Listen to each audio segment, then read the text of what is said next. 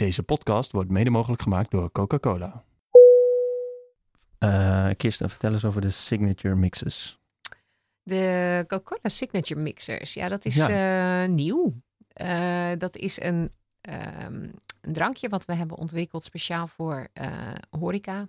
echt mooie exclusieve bars. En wat het is, is eigenlijk een um, variatie op de klassieke Coca-Cola, die al 130 jaar, meer dan 130 jaar bestaat. En dus waar... met, met, met cocaïne. met cocaïne, nee, zonder cocaïne. Uh, het is een, um, een, een, een, concept wat we in co-creatie met uh, beste bartenders ter wereld hebben ontwikkeld. Um, wat eigenlijk ervoor bedoeld is om te mixen met dark spirits, zoals we dat dan noemen. Dus bijvoorbeeld cognac, uh, rum, whisky. Mm -hmm. En die kan je combineren met een van die dark, die signature mixer varianten, om echt de ultieme cocktail te krijgen. Um, dus dat hebben we onlangs geïntroduceerd in een heel mooi glazen flesje. Eigenlijk de voorloper nog van de contourfles zoals we hem kennen. Dus echt een mhm. soort van glazen apothekersflesje. Ja, het ziet er heel exclusief uit. Het is echt wel een, uh, het ziet er wel echt mooi product. Uit, ja. Maar het is dus speciaal voor Bars. Co uh, cocktails eigenlijk. Ja, ja, ja, dus je zal het ook niet in de, in de supermarkt kunnen kopen. Um, dus het is echt bedoeld om uh, als jij maar... een, nou ja, een mooie cocktail wil drinken om um, nou ja, echt een speciaal drankje met, uh, met Coca-Cola te Heb je het wel geproefd los? Is het, want het zijn vier verschillende smaken. Ik heb het eerlijk gezegd niet geproefd los, maar ik zal het je opsturen. Dan kan je het los proeven. Ik heb het ah. alleen uh, gemixt uh, geproefd. En ja, dat is wel echt. Ja, ik ben niet per se. Als ik een cocktail drink, dan drink ik liever um, een beetje fris, zure smaken. Mm -hmm. Um, dus ik ben niet per se een enorme dark spirit drinker, ondanks dat ik rum wel lekker vind. Maar dit is wel, het is wel echt een, um, het is gewoon echt een mooi product. Dus je kan echt meteen met, in combinatie met een, um, met een mooie rum bijvoorbeeld, direct een, uh, speciaal drankje creëren, zonder dat je daar nog allerlei losse ingrediënten aan hoeft toe te voegen. Oh, zo op die manier. Dus eigenlijk wat, wat simpeler. Ja. Zo, maar speelt het in op een trend van ja, zeker. Ja, wat, wat, wat, wat ik heb begrepen, ik bedoel, ik ben niet de, de trendwatcher, maar wat ik heb begrepen is dat uh, je, ieder jaar kijk je natuurlijk naar wat zijn nu de cocktailtrends en wat gaan ze volgend jaar worden. Mm -hmm. En dat er um, echt wel een, een trend aan gaat komen rondom die uh, dark spirits, dus wat meer smoky mhm. cocktails, mm -hmm. uh, wat volwassenere smaken. Uh, dus ik heb mensen horen zeggen van ja, dit wordt een beetje de nieuwe gin tonic trend. Uh, nou ja, dat zou te gek zijn als we daar natuurlijk op in kunnen spelen. Ja, wat, wat is het ook weer? De wens is de vader van de gedachte of zo. Laten we. Wie weet. Wie weet. Het, waarom wil Coca-Cola dit?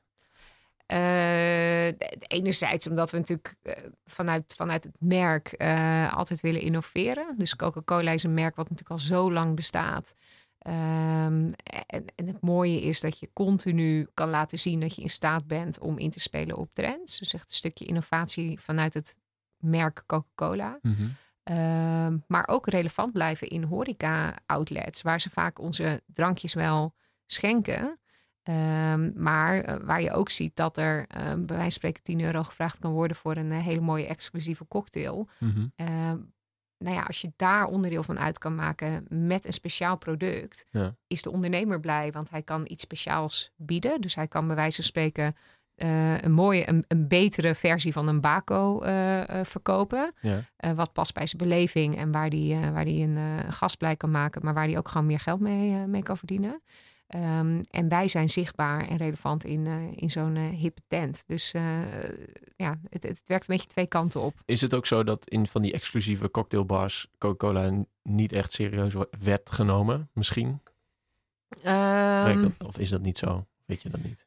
Ja, je ziet, je ziet wel, als ik even spreek voor Nederland, je ziet inderdaad wel wat, wat horeca-ondernemingen die um, overstapten naar uh, Frits Cola-achtige concepten. Heel erg mhm. vanuit dat, dat dat is nieuw en dat is iets anders dan wat mensen misschien uh, bij de snackbar om de hoek krijgen. Dus nou ja, ook daar weer zijn bereid om daar misschien wat meer voor te betalen. Ja. Um, maar het overgrote deel van de horeca in Nederland schenkt natuurlijk gewoon nog Coca-Cola. Ja. Ook omdat, de, ook omdat de gasten dat gewoon eh, graag willen. Ja, precies. Hey, maar er, uh, het zijn geen zero varianten.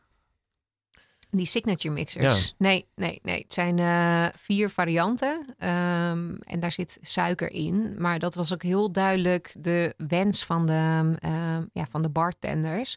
Als je gaat mixen, als je een cocktail gaat mixen, dan is suiker gewoon wel een van de belangrijke ingrediënten. Daarnaast zie je natuurlijk dat als jij uitgaat en je drinkt één of misschien twee cocktails, um, dan ben je over het algemeen minder bezig met calorieën of suiker dan als je overdag een colaatje drinkt. Dus mhm. die, um, nou ja, die focus op suikervrij, die zie je zeker uh, in alles wat we doen. Hè? Nou ja, daar weet je als geen ander. Uh, daar ligt voor ons heel erg de nadruk op.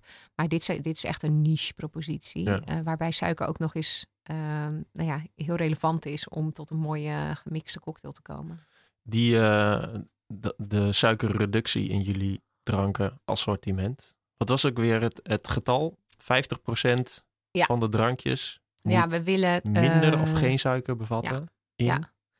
2025. Dat is best wel snel. Dus 50% van het verkoopvolume, dus alle, ja, zeg maar alle liters die we verkopen, daar moet de helft van uh, suikervrij of laag in calorieën zijn binnen nu en een paar jaar. Mhm.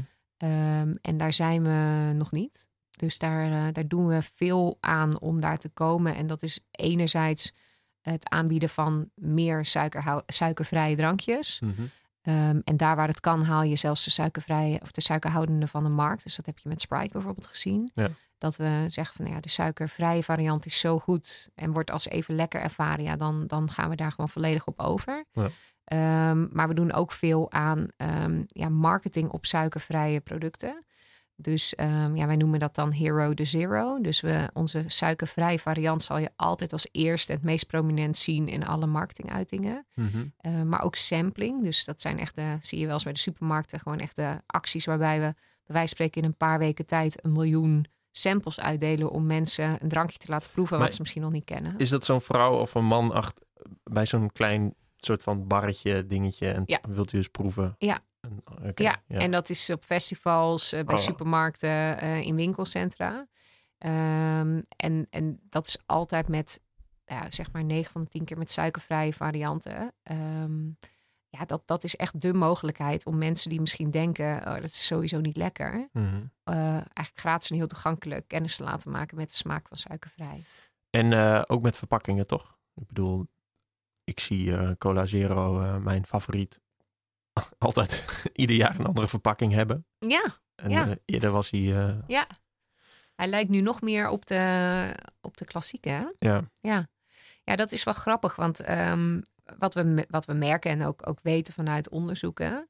Is dat uh, het rood van Coca-Cola, dus echt het klassieke, eigenlijk het iconische van het merk Coca-Cola. Mm -hmm. dat staat voor heel veel consumenten symbool of, of, of gelijk aan the real thing. Dus gewoon echt het goede, uh, het echte drankje drinken. Ja. Coca-Cola Zero Sugar zat natuurlijk in een zwart blikje. Ja. Dat voor kort. Uh, dus onderdeel, hè, je doet natuurlijk continu onderzoek naar uh, wat weerhoudt mensen ervan om een suikervrije variant te kiezen. Dat had onder andere te maken met, met dat idee. Dus dat ze het idee hadden dat ze een minder lekkere variant dronken. Ja. Terwijl als je smaaktesten kijkt, dan zie je dat die smaak gewoon heel dicht bij elkaar zit. Ja. Um, dus in een aantal landen zijn ze ons voorgegaan. Hebben ze die verpakking, dus eigenlijk dat iconische rood van de klassieke Coca-Cola, doorvertaald naar de suikervrije. Dus dat blikje is nu bijna helemaal rood. En eigenlijk zit er bovenaan alleen een ring waarop staat zero sugar. Mm daar zag je ook echt gewoon in de cijfers dat mensen meer suikervrije Coca-Cola gingen gaat drinken. Dat, gaat dat gewoon lineair, zeg maar? Hoe meer rood op het blikje, hoe meer, hoe meer mensen daar dan... het, is, het, is, het is zeker zichtbaar. Het is altijd wel een combinatie van natuurlijk. Dus Nou ja, ook bijvoorbeeld dat samplen, ervoor zorgen dat mensen het gaan drinken, marketingcampagnes, et cetera. Maar het heeft awareness. Ja, precies. Maar het heeft echt wel een rol. Dus dat was voor ons wel een reden om, uh, om die verpakkingen wat meer naar elkaar toe te trekken. Waardoor je, nou ja, dus er zit een campagne ook achter een, een reclamespotje wat zegt... Um, one way or the other. Uh, waardoor je eigenlijk wil creëren van het is hetzelfde product. Maar jij kan kiezen of je vandaag of op dit moment met of zonder suiker wil drinken. Mm Ja, goeie. Waarom wil Coca-Cola dat? Omdat we weten dat uh, als je kijkt uh, naar de cijfers, dat mensen gewoon te veel suiker consumeren. En daar zijn onze drankjes natuurlijk ook onderdeel van. Dus je kan je voorstellen dat als, een, als je een frisdrank drinkt met suiker, dat klok je in een paar slokken weg. En dan heb je eigenlijk al best wel veel toegevoegde suiker binnen. Mhm. Ehm, dus wat wij als richtlijn hanteren of onderschrijven zijn de WHO-standaarden, dus van de Wereldgezondheidsorganisatie. Uh, wat aangeeft dat maar 10% van je dagelijkse suikerinname uit toegevoegde suikers mag komen. Ja, daar zit je, als je uh, van frisdrank houdt en je drinkt suikerhoudende frisdrank, zit je daar al heel snel aan. Dus bij wijze van spreken één, één blikje uh, Coca-Cola en dan, dan zit je al op die 10%. Ja. Even afhankelijk van de rest van je calorieënname op zo'n dag. Um, dus wij zien dat onze dranken gewoon onderdeel uitmaken van het overgewichtprobleem wat er is in de wereld. Ja. Dus dat ontkennen we niet, dat negeren we niet. Uh, daar, uh, daar spelen we op in door ervoor te zorgen dat zoveel mogelijk mensen uh, ook weten, sowieso weten dat er keuze is. En ook beter bewust zijn van de keuzes die voor hen goed zijn. Want suiker is niet per se slecht. Um, dus er zal ook zeker altijd een rol blijven bestaan voor suikerhoudende drankjes. Maar je ziet over het algemeen dat mensen gewoon al heel snel te veel suiker innemen. Ja. Is dat, is dat altijd al de uh, instelling van Coca-Cola geweest? Of was het eerder, we hebben er niet zoveel mee te maken? Of dan, uh, ja, dit is gewoon ons drankje? Of hoe is dat ja, verschoven? Ik zie wel verschil. Ja, dus ik zit drieënhalf jaar bij uh, Coca-Cola nu, dus nog niet eens zo heel lang. Maar toen ik binnenkwam, Hè, dan, dan, dan zag ik dat ons antwoord vaak op de vraag van... joh, zijn jullie niet de veroorzaker van het obesitasprobleem? Dat dat was van, nee, dat zijn we niet. Nou ja, dat, dat zijn we ook niet, maar we zijn er zeker onderdeel van. Mm -hmm. um, maar ons antwoord was voorheen van ja, maar 4% van uh, de calorie-inname komt uit frisdranken. Ja, dat is ook zo. Mm -hmm. Maar daarmee zeg je eigenlijk ja, wij zijn maar een heel klein onderdeel van. En het overgrote deel komt vanuit snoep en chips en, uh, en noem maar op. Mhm. Dat is ook zo. Maar dat heeft niet zoveel zin door continu naar anderen te wijzen. Dus je ziet daarin wel echt het verschil dat we nu veel meer vanuit onze eigen positie redeneren. En zeggen van joh, wij zien inderdaad dat uh, je met het drinken van een frisdrank al heel snel aan te veel zit. Um, en, en in die zin moeten we ook gewoon uh, daarop inspelen. Ja. Dus daar zie ik wel in Nederland in ieder geval de afgelopen jaren al best wel een verschuiving in, in hoe we ons ook opstellen in dit debat. En wat zijn de reacties? Ik bedoel, er zijn natuurlijk nog steeds heel veel mensen een soort van bang voor zoetstoffen of, of begrijpen het niet zo goed. Of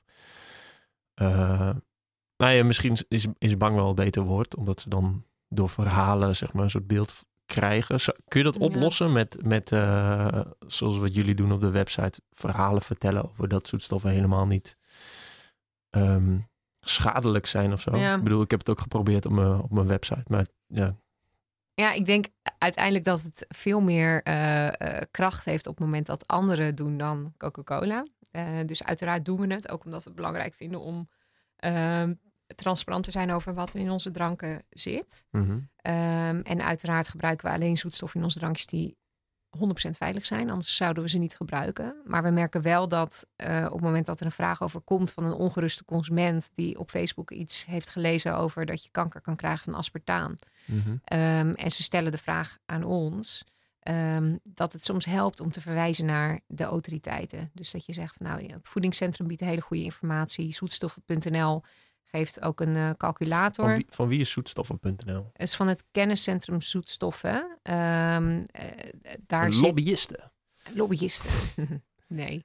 Uh, het is wel een initiatief van de branchevereniging, dus van de F FWS. Mm -hmm. um, dus daar, daar dragen onder andere partijen zoals Coca-Cola aan bij om ervoor te zorgen dat zij voorlichting uh, kunnen geven. Ja, maar dat is toch heel erg bij van WC Eend? Mm. Ja, uh, ja, ik weet dat daar heel veel mensen moeite mee hebben. En uh, ik, ik snap nooit zo goed waar dat vandaan komt. Um, want wat wij zagen is dat er uh, vooral behoefte was aan um, interessante informatie, bijvoorbeeld over um, zoetstoffen in relatie tot de producten die je op een dag inneemt. Dus ja. light jam, boterhammen met een een, uh, een light beleg, uh, wat frisdranken, ja. wat yoghurt, et cetera. Um, ja, weet je, daar, uh, daar, daar was behoefte aan. Um, tegelijkertijd hebben wij de behoefte aan dat mensen zich veilig voelen bij wat ze consumeren. Mm. En onder andere bij het consumeren van, van producten waar zoetstoffen in gebruikt worden. Ehm, ja, ik vind het niet heel ingewikkeld dat wij instanties um, financieren om uh, op een, een, wetenschappelijk onderbouwde manier uh, informatie te verstrekken. Zonder dat wij dat censureren of dat wij hen van informatie voorzien. Ja, precies. Um, ja, we zijn transparant over dat we het doen. We Mhm. zetten op de website alle donaties die we doen aan goede doelen, aan organisaties zoals een zoetstoffen.nl. Um, en en, en ja, weet je, daar, daar is geen enkele twijfel over mogelijk.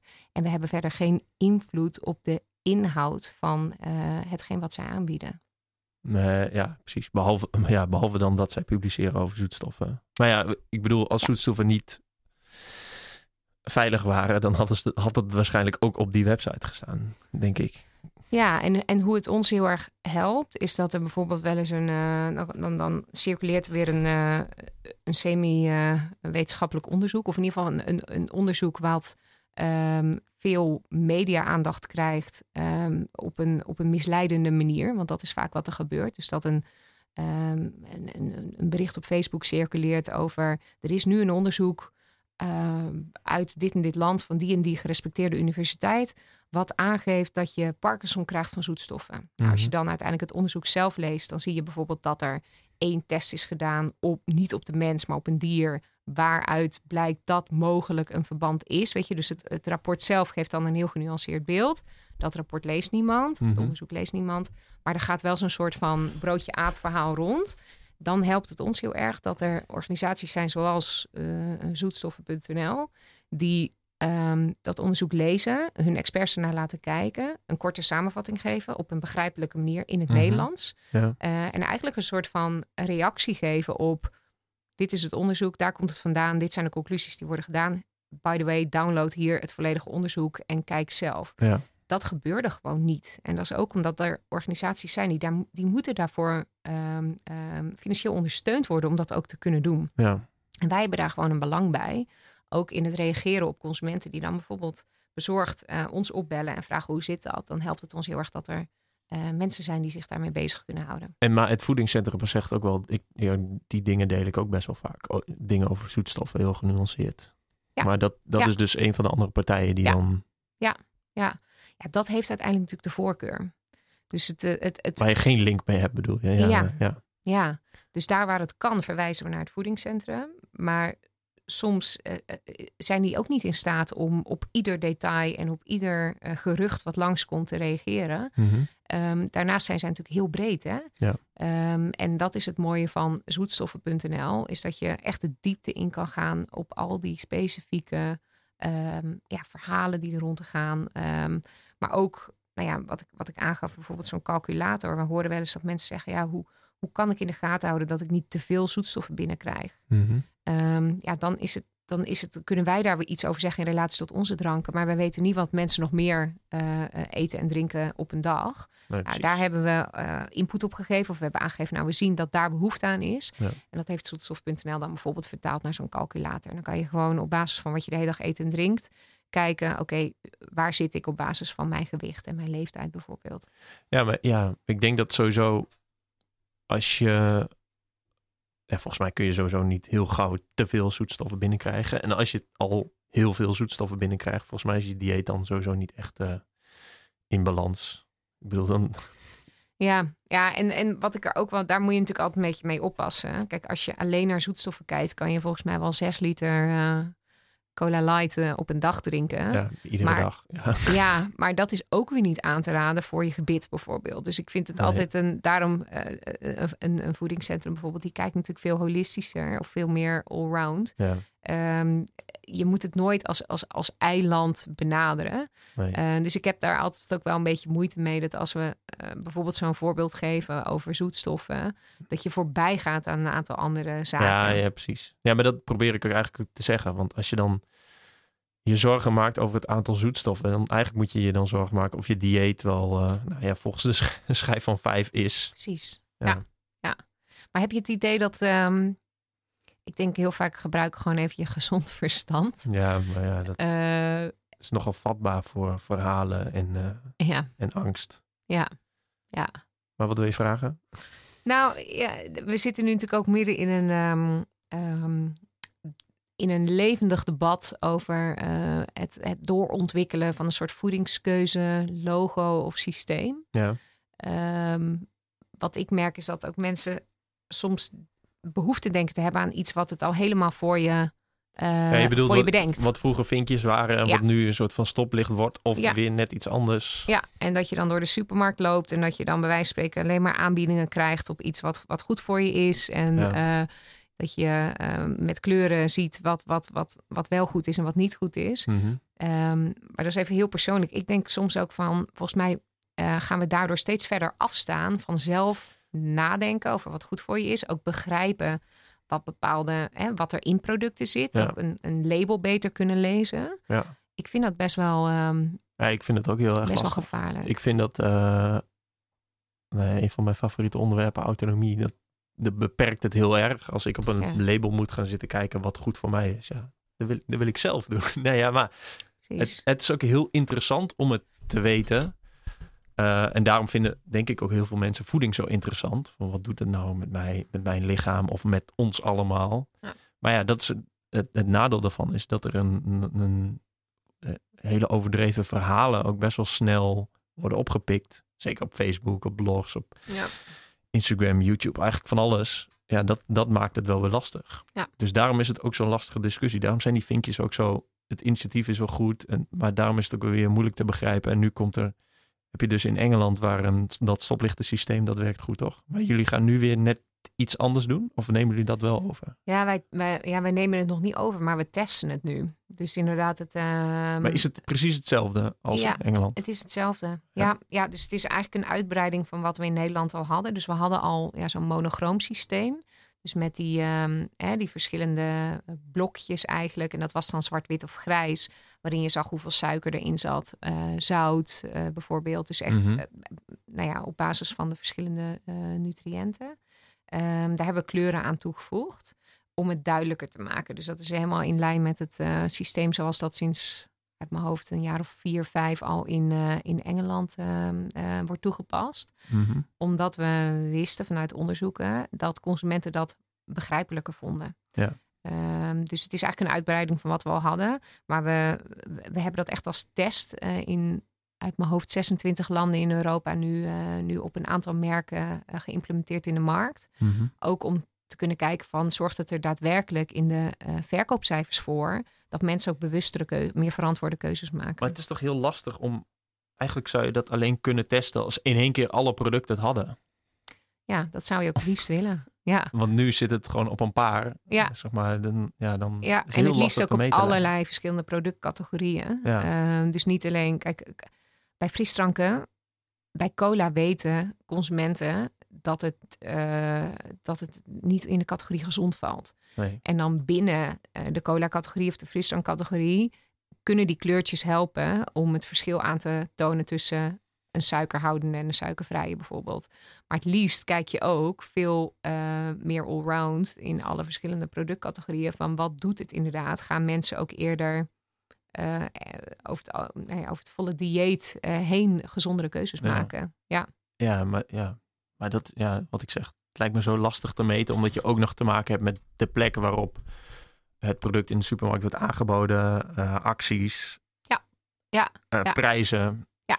Dat Ja. kijk, want zowel de supermarkt als de eh, Coca-Cola in dit geval kan ook nog, zeg maar, op basis van prijzen of afspraken ook nog wel weer invloed op uitoefenen. Dus Ja. dan dat Ja. is ook zo. Dat, lastig. maar ook een, ehm, eh, het lezen van een label. Zo'n systeem moet gewoon breed gedragen worden. Ja. Ehm, echt met, met, met, met communicatie richting consumenten op verschillende niveaus. Zodat mensen ook eh, snappen hoe ze zo'n label kunnen lezen. Dus dat, dat gaat inderdaad verder dan het alleen op de verpakking zetten. Mhm. Ehm, en daarin is wat ons betreft een aantal dingen heel belangrijk. En dat is dat je eenzelfde systeem hebt in bij voorkeur eh, heel Europa. Ja. Eh, dus dat als je op vakantie gaat, eh, dat je eh, je label snapt, omdat je het gewend bent thuis. Ja. Dus dat je niet in ieder land verschillende systemen hebt. En transparant in die zin dat je ziet hoe het is opgebouwd.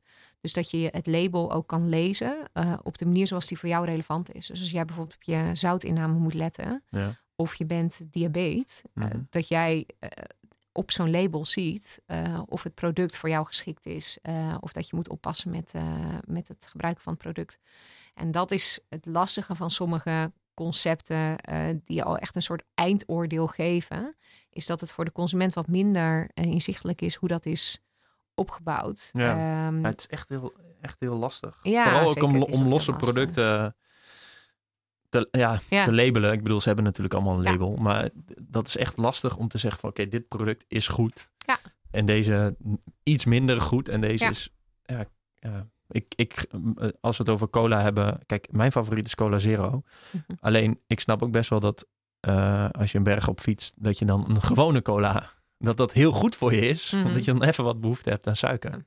Ja. En ik snap ook wel, volgens mij uh, zei ik dat tijdens een. Uh, um, toen ik bij Coca-Cola was, bij die open sessie, dat ik in uh, Taiwan en in Japan het in de supermarkt heel fijn vind dat ik niks kan lezen, omdat ik dan gewoon pak wat ik interessant vind. Ja. Kijk, ja, dat is, dat is er natuurlijk ook wel wat voor te zeggen. Want dan krijg ik wel de kritiek van mensen met uh, celiakie.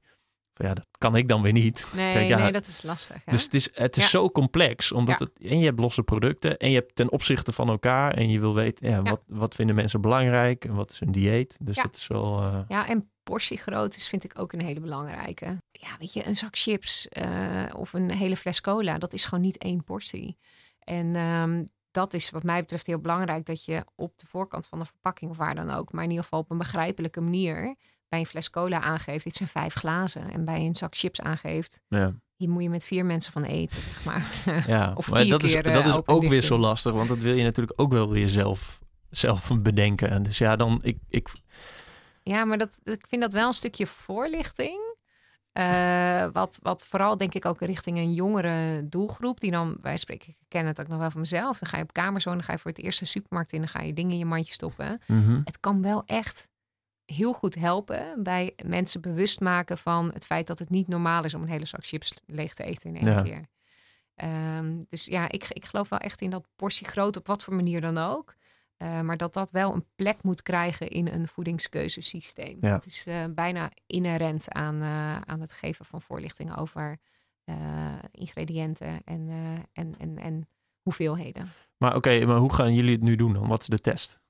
Ja, de test is dat we in 26 landen nu die verkeerslichten labels laten instromen. Ja. Um, dat gaan we een jaar lang testen.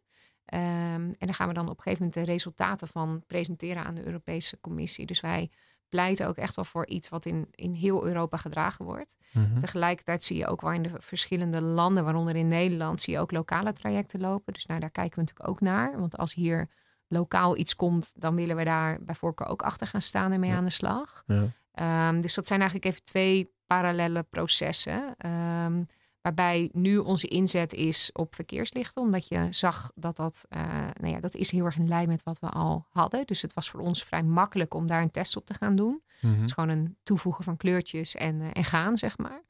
Uh, maar ook omdat we daar vanuit onder andere Engeland hele goede resultaten op zagen. Want in Engeland zit het op alle producten? Of is het ook gewoon een selectie van producten? Want het werkt daar wel, toch? Ja, maar dat, dat, dat wordt ook inderdaad breder gedragen. Ja. ja dus dat is geen frisdrankensysteem. Nee, nee, nee, precies. Nee. Uh, even een bruggetje naar verpakkingen. J jullie zijn er heel erg druk mee bezig. Ja. Is het, is het um, wat is de doelstelling? Jullie willen gerecyclede petflessen. Jullie, jullie willen graag dat op een bepaald moment, 2025 ook, 100% van de verpakkingen te recyclen is. Toch? Ja, en nog wel wat verder ook. Ja. Wat is verder? Uh, dus de, een verpakking moet gewoon gerecycled kunnen worden. Dat is een soort van hygiënefactor. Maar waarom kan uh, het nu niet? Waarom daar, zijn we al, uh, daar zijn we al bijna in Nederland. Ja, 98 ja. punt. Ja. Ik vroeg me ja. dan af wat die 1 punt zoveel procent. Ja, dat kan bijvoorbeeld. Ja, dat verschilt per land natuurlijk. Hoe je een verpakking moet ontwerpen, zodat die gerecycled kan worden. Dus je kijkt in een land naar uh, hoe is het, uh, ja, hoe is het recycle, hoe, hoe ziet de recycle funnel er zeg maar uit? En hoe moeten we onze producten aanbieden om ervoor te zorgen dat ze gewoon bijvoorbeeld met nascheiding of dat ze in het recyclingverwerkingssysteem gewoon weer een nieuw leven krijgen. Ja. Um, dus dat, nou ja, dat, dat, dat lijkt ook heel makkelijk. Uh, in dit geval van Nederland zijn we daar ook al bijna, maar die doelstelling voor 2025 is voor heel Europa. Mhm. Ehm, maar we vinden dat niet meer dan logisch. Dat als je een verpakking op de markt zet, dan moet die gewoon een nieuw leven kunnen krijgen. Ja. Ehm, daarnaast willen we steeds meer toe naar meer ehm, eh, hergebruik van onze verpakkingen. Dus dat we ook echt meer gerecycled materiaal laten terugkomen in onze verpakkingen. Zoals dat hè, de cirkel sluiten als het ware. Ja, want ik zag twee cijfers. Je, je wil een, eh, dus 100% van de verpakkingen dat het te recyclen is. Maar je wilt tegelijkertijd zoveel procent van de verpakkingen laten bestaan uit gerecycled materiaal. Ja. Maar op een gegeven moment trekt dat toch naar elkaar toe, die Ja. cijfers. Lijkt, Ja, lijkt klopt. mij dan. Klopt.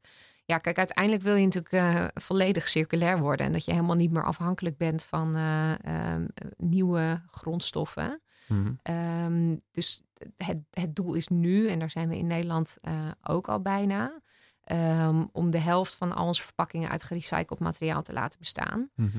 En dat komt gewoon omdat we in Nederland al en al heel veel van onze verpakkingen terugkrijgen. Mhm. Dus voor de kleine flesjes ehm, krijgen we ongeveer 70% terug. Hoe, krij- hoe krijg je dat terug dan? Zit er statiegeld op die kleine? Nee, op de grote wel. Daar Ja. krijgen we dan ook meer van terug, 95%. Dus Ja. dan heb je echt nog een klein aantal wat bij wijze van spreken in een Sinterklaassurprise belandt of eh, met motorolie eh, in de, Ah, in de schuur wordt gezet.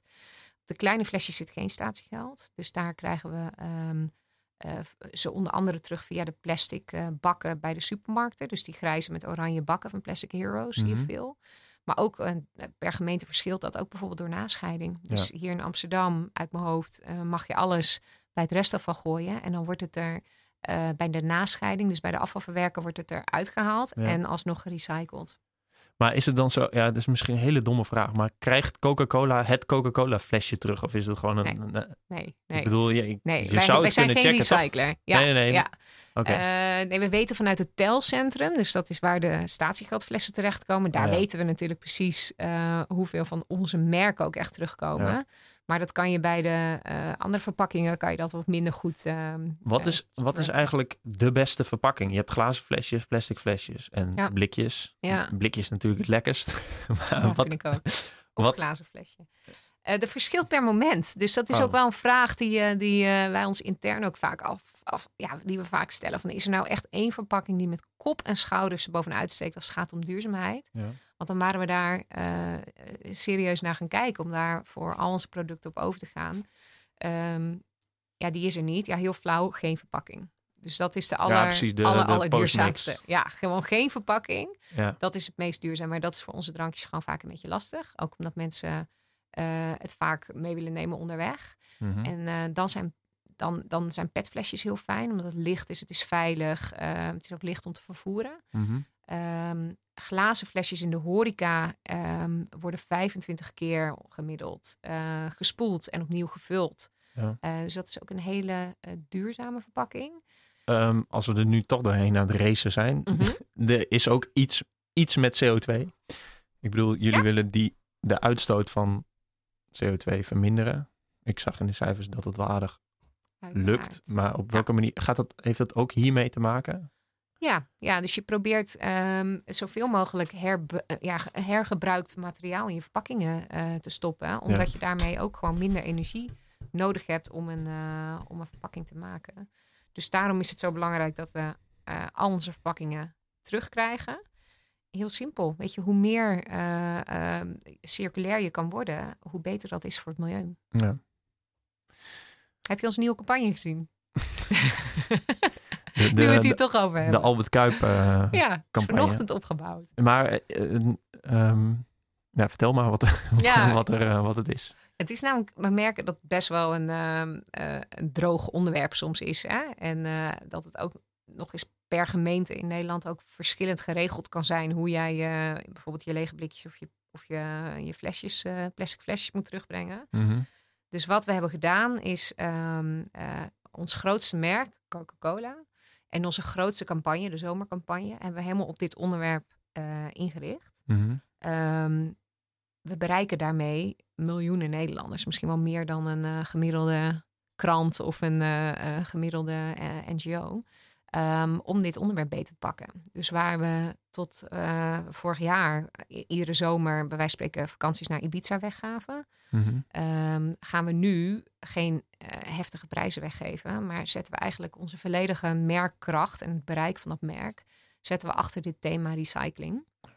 Uh, daar zijn we in Nederland samen met België ook het eerste land in. Dus dat is ook nog wel eens heel erg gaaf. Weet je, meestal maken we uh, voor zomercampagnes gewoon gebruik van wat er in alle landen gebeurt. En dan gaan we daarop mee. Maar dit is echt een lokaal ontwikkelde campagne.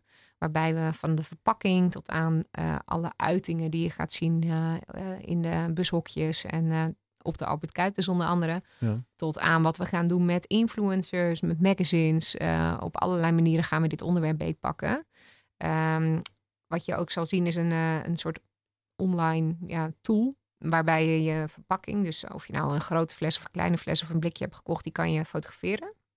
Hij herkent dan vanzelf wat voor verpakking je hebt. Dus bij een grote fles zegt hij, uh, daar zit statiegeld op, breng hem terug naar je supermarkt. Bij een klein petflesje geeft hij bijvoorbeeld aan van, nou, dit is 100% recyclebaar.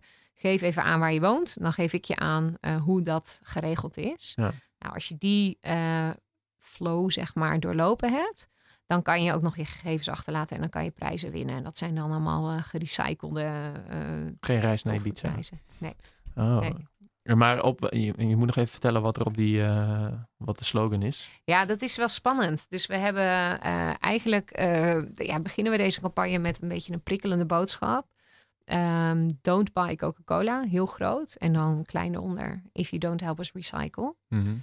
Um, met het idee van ja, op het moment dat um, je van plan bent om na het drinken van je, van je colaatje die verpakking in de, in de gracht te gooien, ja, daar zijn we niet heel blij mee. dus uh, koop ons dan maar niet. Ja. ja. ja. Oké, heb je, eh, krijg je kritiek dat het een soort van greenwashing-achtig iets is of zo? Van ja, zie je dit grote bedrijf een beetje, beetje geld naar dit soort campagnes gooien, maar eigenlijk willen ze nog steeds dat je dat, dat wij zoveel mogelijk Coca-Cola drinken? Ja, nog, nog niet. Die gaat natuurlijk wel komen. Maar de campagne is eigenlijk pas net een weekje uh, zo'n beetje zichtbaar aan het worden. Ja. Uh, maar wij hadden wel het idee dat we er nu klaar voor waren. Omdat we juist achter de schermen al heel veel uh, doen. Mm -hmm. um, en ja, weet je, we zien ook gewoon echt dat er een, um, een platform is via onze merken om consumenten hier nog uh, beter bewust van te maken dan dat ze misschien al waren. En uiteindelijk zijn dat wel schakels die we ook moeten toevoegen om tot 100% uh, inzameling te komen. Ja. Um, maar zeker, weet je, er zijn altijd mensen die zeggen van ja, uh, uiteindelijk zijn uh, jullie kunnen ook gewoon stoppen met, met, met, met Coca-Cola maken en dan is het probleem er ook niet. Um, terwijl wij zoiets hebben van ja, dat, dat kan. Nee, ja, zie... Maar dan is het een ander drankje. Weet je, het is, het is, nee, het is ja, er is gewoon een. maar dat is ook een beetje een non-argument. Ik, toch? Ik bedoel, ja. ja. Want zo, kun je, zo kun je namelijk alles. Ja, maar weet je wat ik wel belangrijk vind? We, we zetten deze campagne nu in Nederland voor het eerst uh, land ook dan in de markt. Uh, dat wij wel dus ook goed gaan monitoren. Dus we werken onder andere samen met een gedragswetenschap, ja. een, een uh, gedragswetenschapper, maar ook ja, onderzoeksinstituten die deze campagne in de gaten gaan houden. Die ook in interviews met consumenten bijvoorbeeld gaan meten van doet dit ook wat? Weet je, Coca-Cola mm -hmm. zet hier heel veel geld en, en tijd achter. Um, zorgt het er ook uiteindelijk voor dat consumenten iets hebben geleerd. Of, of zich anders gaan gedragen. Of anders over een uh, verpakking gaan nadenken. Dus het ook veel meer zien als waardevol materiaal wat een nieuw leven nodig heeft. In plaats van afval. Um, want anders, ja, weet je, dat, dat, anders weten we ook niet of we hiermee het juiste doen.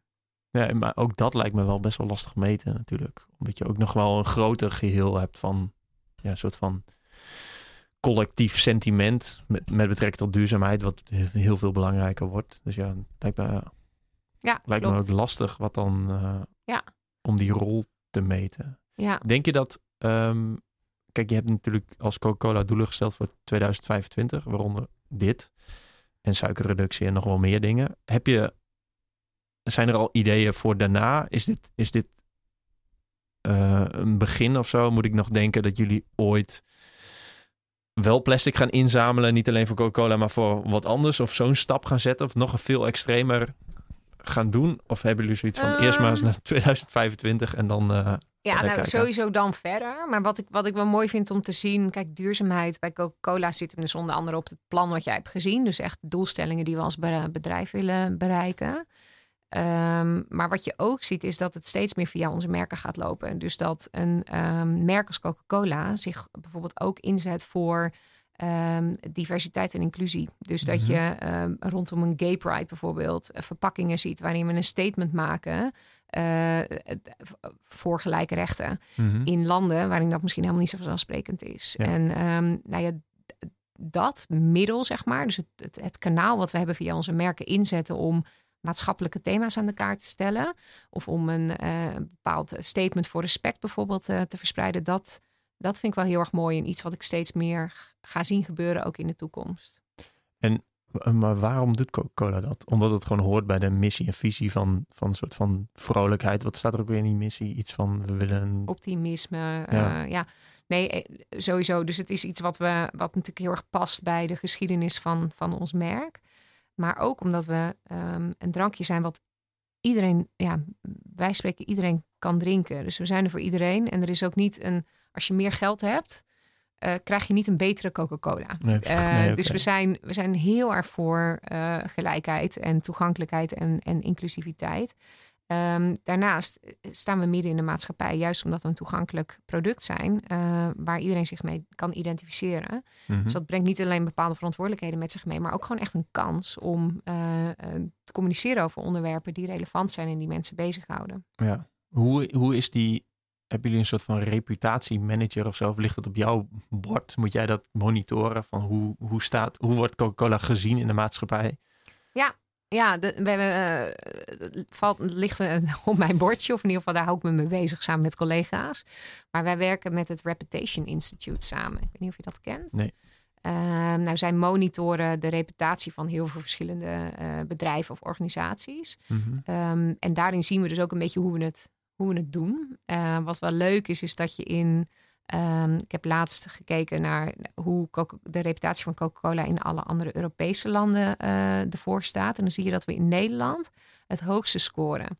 Eh, dus er is geen land in Europa waar Coca-Cola een betere reputatie heeft dan ehm, eh, in Nederland. Dat is heel grappig. En wat want- voor, wat voor parameters wordt dat op gemeten? ja, van alles. Dus dat gaat bijvoorbeeld over hoe we eh, eh, zorgen als hoe we als werkgever zijn. Dus hoe we zorgen voor onze medewerkers, eh, de bijdrage die we leveren aan de lokale economie, eh, duurzaamheid, ehm, ehm, ja, transparantie, eh, Mhm.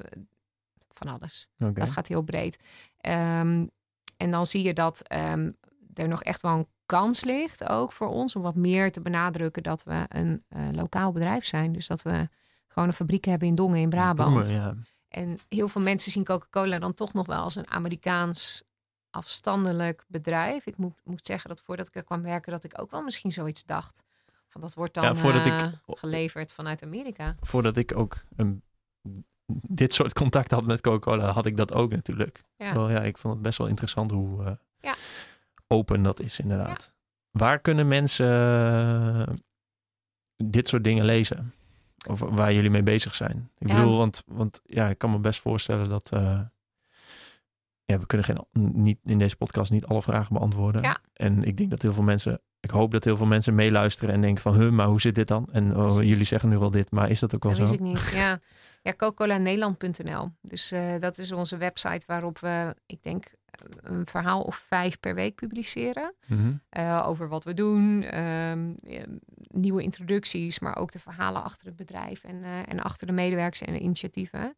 Ehm, dus daar zou ik zeker even naartoe gaan. En we proberen dit ook steeds vaker bijvoorbeeld op LinkedIn te delen. LinkedIn en Twitter zijn wel Mhm. een beetje de kanalen waar je, waar je echt de verhalen achter het bedrijf ziet. Ja, en Instagram is meer... eh, Instagram is meer brands en, eh, en wat meer de, ja, de, echt de campagnes. Maar Mhm. als je wat meer te weten wil komen over het bedrijf en Ja. duurzaamheid eh, en dat soort onderwerpen.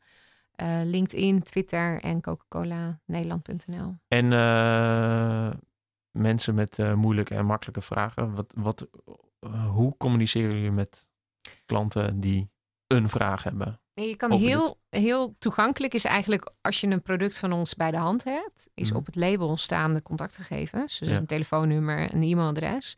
Ehm, als je daar eh, naartoe mailt of naartoe belt, dan kom je terecht bij ons eh, team van medewerkers wat zich bezighoudt met beantwoorden van vragen van consumenten. Ehm, en dat kan inderdaad via eh, traditionele media, maar ook eh, je kan ook een tweetje sturen of een, eh, of een berichtje En- op LinkedIn. Ah ja, inderdaad. Dus als het niet per se gaat over het product wat je in je hand hebt, Ja. maar over dit of wat Ja, jij net ja, hebt gezegd. en dat mensen zoiets hebben van, hmm, Ja. daar wil ik nog wel eens wat meer over Dan kan dat ook gewoon via de, die contactgegevens op de verpakking hoor. Dat komt uiteindelijk bij ons terecht. Oké.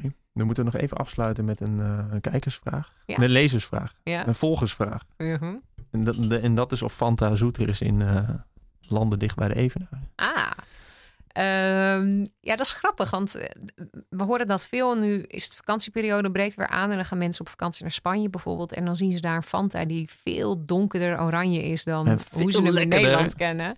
Veel mensen vinden het lekkerder. Ik weet zelfs mensen die echt een kofferbak vol laden en Ah, ja. meenemen naar Nederland. Dat is ook wel mooi. ja. Ehm, dat, daar zit inderdaad een verschil per land. Dus eh, wat wij eh, doen, is dat we op basis van de lokale smaakvoorkeuren soms ja, een receptuur aanpassen, zodat, eh, ja, zodat het aansluit bij wat mensen verwachten van, in dit geval bijvoorbeeld een sinaas. Mhm. Ehm, en dat zit hem enerzijds op smaak, eh, maar ook echt op kleur.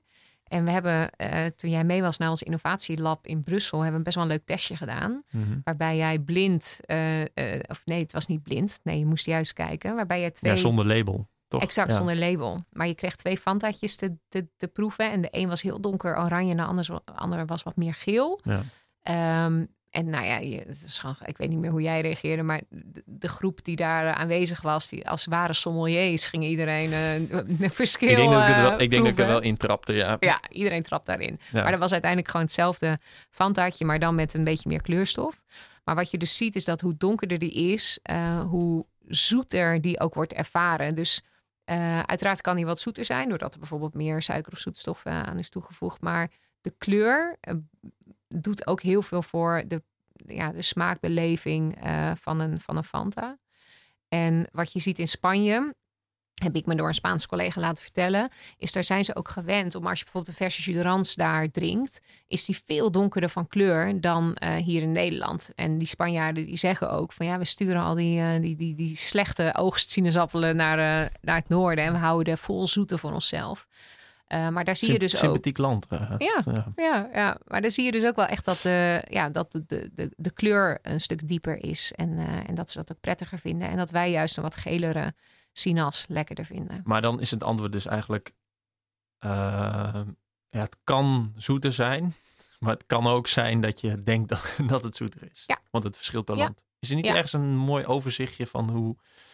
Van, van eh, bitter naar zoet? Dat is of, misschien of is het wel een, over, eh, over het algemeen zeg maar wel zo van hoe dichter bij de Noordpool, hoe bitterder het is. In Noorwegen drinken ze gewoon transparante Fanta. Doorzichtige en in Fanta, Kenia Fanta rode. Clear. Ja, Eh, dat is wel een leuk idee eigenlijk. Misschien moeten we dat eens doorgeven aan de website Derek, de website manager van Coca-Cola.nl. Ja, want Coca-Nederland.nl. ik ging dus vragen. Wacht, misschien kan ik toch, toch nog even. Ik weet niet hoeveel tijd je nog hebt. Ja, dat kan wel. De lezersvragen pak ik er even bij. Moet ik wel mijn wachtwoord goed hebben. Ik zei, ik ga podcasten met iemand van Coca-Cola. En dan heb je nog vragen voor Coca-Cola. En ik dacht, er gaan allemaal mensen hele interessante vragen stellen over duurzaamheid. Maar het gaat eigenlijk ook gewoon over producten. Ja. Zat er vroeger coca cocaïne in Coca-Cola of is dat bullshit? Mhm. Kun je wel beantwoorden. Mhm. Wat is het antwoord? Ach god, ja. Ehm, ik hoor hem ook vaker. Ehm, in het eh, oorspronkelijke recept van Coca-Cola, zoals we die nu nog steeds eh, hebben, hè, het recept sinds eh, 1886, daar zat zeker geen eh, cocaïne in. Maar ik weet wel dat er in voorlopers van Coca-Cola, dus er werd in die apotheken natuurlijk redelijk wat afgeëxperimenteerd met Mhm. alcohol, met cocaïne was destijds ook gewoon nog legaal eh, Mhm. eh, vanwege de medicinale effecten. Dus het zou ongetwijfeld kunnen dat er een drankje bestond als soort van voorloper van Coca-Cola waar het in gebruikt werd. Maar in het recept vanaf het moment dat het Coca-Cola werd, zeker niet. Nee. Nee, Oké. Ehm, waar, nou, waar halen ze hun water vandaan? Nou, dat hebben we net, eh, dat weten we sinds kort. Ja. Wordt Cola Zero de nieuwe original? Gezien de recente verpakkingstruc. Ik vind dat zo mooi dat eh, de woordkeuze. Want is, er is ook nog een vraag. Eh, worden jullie als bedrijf ooit transparant over de hele discussie over aspartaam? Oh, Ja, dat is ook wel een beetje een geladen vraag. Ja. Ehm, er is al een beetje mening in, hè? Maar dat is goed. Maar, ja, maar wordt Cola Zero de nieuwe original? Ja, dat is wel een goeie. Ehm, wij zien zeker de Coca-Cola Zero Sugar echt gewoon als de, de hero, zoals we dat noemen. Dus ehm, we zouden het te gek vinden als de generatie van nu en van morgen Coca-Cola Zero Sugar gewoon als de standaard cola ziet. Ja. Mhm. Ehm, dus je ziet dat inderdaad in die recente verpakkingsverandering, dat de verpakking van Coca-Cola Zero Sugar ook veel meer op die van de originele eh, rode variant is gaan lijken. Omdat we weten uit andere landen waar dat ook al is, ehm, is doorgevoerd, dat dat ervoor zorgt dat meer mensen naar de suikervrije Coca-Cola overstappen. Omdat ze dat, dat rode en dat iconische, wat eigenlijk symbool staat voor eh, het echte, hè, de real thing. Uh, dat ervaren ze dan ook nog meer bij de suikervrije variant. Hmm. Ja, dus dat is wel de strategie erachter. En uh, de transparantie over de hele discussie over aspartaam. Nou, ik denk dat we het net besproken hebben. Ik weet niet. Uh... Ja, is ook, kijk, is ook een van de redenen waarom ik echt heel graag met iemand van Coca-Cola wil, wil podcasten. Want ja, hoeveel, hoeveel moet je erover vertellen? Ja. Ik bedoel, ja, dus... En de, ja, weet je, de transparantie heeft volgens mij te maken met op de verpakking uh, aangeven wat erin zit, hoeveel erin zit en hoe het heet, et cetera. Ja. Uh, dat doen we. het kan ook niet anders. Nee, oh zeker. Nee, nee. En um, antwoorden van vragen op het moment dat die binnenkomen, maar ook zeker verwijzen naar autoriteiten zoals het voedingscentrum als het gaat om vragen over aspartaam um, die mensen kunnen hebben in relatie tot onze dranken. Um, ja, ik, ik weet niet zo goed uh, hoe, hoe we nog transparanter kunnen zijn dan, uh, dan dat. En daarnaast, kijk, als jij je er niet lekker bij voelt, dat vind ik denk ik wel het allerbelangrijkste. Als jij het gewoon niet prettig vindt om te drinken, dan moet je het ook vooral niet, niet doen. En dan, uh, um, ja, dan, dan, dan is dat denk ik de, de belangrijkste keuze. Maar dan, maar dan heb je ook wel begrip voor de persoon die zei van ja, maar als jullie Sprite Zero nu de gewone Sprite maken, dat, dat vind ik heel erg, want ik wil de keuze hebben. Ja, ja, ja dat, dat, dat kregen we inderdaad. De meeste mensen vonden het wel heel goed hoor, of hebben het niet eens door. En, en dat is het mooie, die kopen gewoon een Sprite en die weten helemaal niet dat, er, dat het eigenlijk gewoon helemaal uh, suikervrij is geworden. Ehm, maar er waren inderdaad wel mensen die zeiden: ja, nu neem je me de keuze uh, af. Uh, en dat snap ik ook wel, want ik vind keuze eigenlijk ook altijd wel het mooiste, de mooiste optie. Maar Sprite is gewoon niet het allergrootste merk in de. Het is geen Coca-Cola. Dus er is ook gewoon. Uh, we zien dat daar gewoon minder ruimte is voor verschillende varianten, bijvoorbeeld op het schap in de supermarkt. En dan kiezen we er liever voor om bijvoorbeeld met smaakvariantjes te, te spelen. Dus een komkommer en een cranberry en dat soort uh, flavors. Dan dat we er ook nog een suikerhoudende sprite naast zetten voor toch wel een hele kleine doelgroep. Ja. Um, dus ja, helemaal mee eens. Daar waar het kan, bieden we keuze. En we weten ook dat er een kleine groep mensen is wat gewoon geen zoetstoffen kan consumeren, omdat ze er allergisch voor zijn. Mm -hmm. Maar in het geval van Sprite uh, was dat gewoon niet, uh, niet haalbaar. Oké. Okay. Nee. Uh, Oké, okay, genoeg om over na te denken. We weten eigenlijk al waar iedereen alles kan nalezen. Um, ja. je nog iets kwijt? Nou, dat ik het onwijs leuk vind als er naar aanleiding van deze podcast bijvoorbeeld vragen of opmerkingen zijn, um, dat die bij mij terechtkomen. Mm um, dus misschien moeten we even, ik weet niet of dat handig is, even een e-mailadres in de omschrijving zetten. Ja, dat is goed. Ja? Of je, ja, ik weet niet of je hem nu kan zeggen. Uh, ja, dat kan. Dat kan naar Coca-Cola communicatie, gewoon aan elkaar zonder streepjes, punt of wat dan ook. Aapstaartje coca-cola.com. En dat is een uh, inbox die bij mij en twee andere mensen terechtkomt die uh, rechtstreeks vragen kunnen beantwoorden. Coca-Cola communicatie coca-cola.com. Ja, okay. ja. Dus ja, uh, onwijs leuk als daar nog aanvullende vragen zijn of reacties. Of, ja, misschien kunnen we dan nog wel een keer een podcast opnemen ja, met, absoluut. met allemaal kijkersvragen. Ja, ja tof. Heel leuk. Oké, nou bedankt voor je aanwezigheid. Ik hoop dat mensen er wat van geleerd hebben. Ja. Ik ben ook heel benieuwd naar hoe mensen op de zomercampagne gaan reageren. Ja, ik ook. We gaan het allemaal meemaken. Bedankt voor het luisteren. Kirsten, bedankt voor je aanwezigheid. Dank je wel. En tot de volgende keer.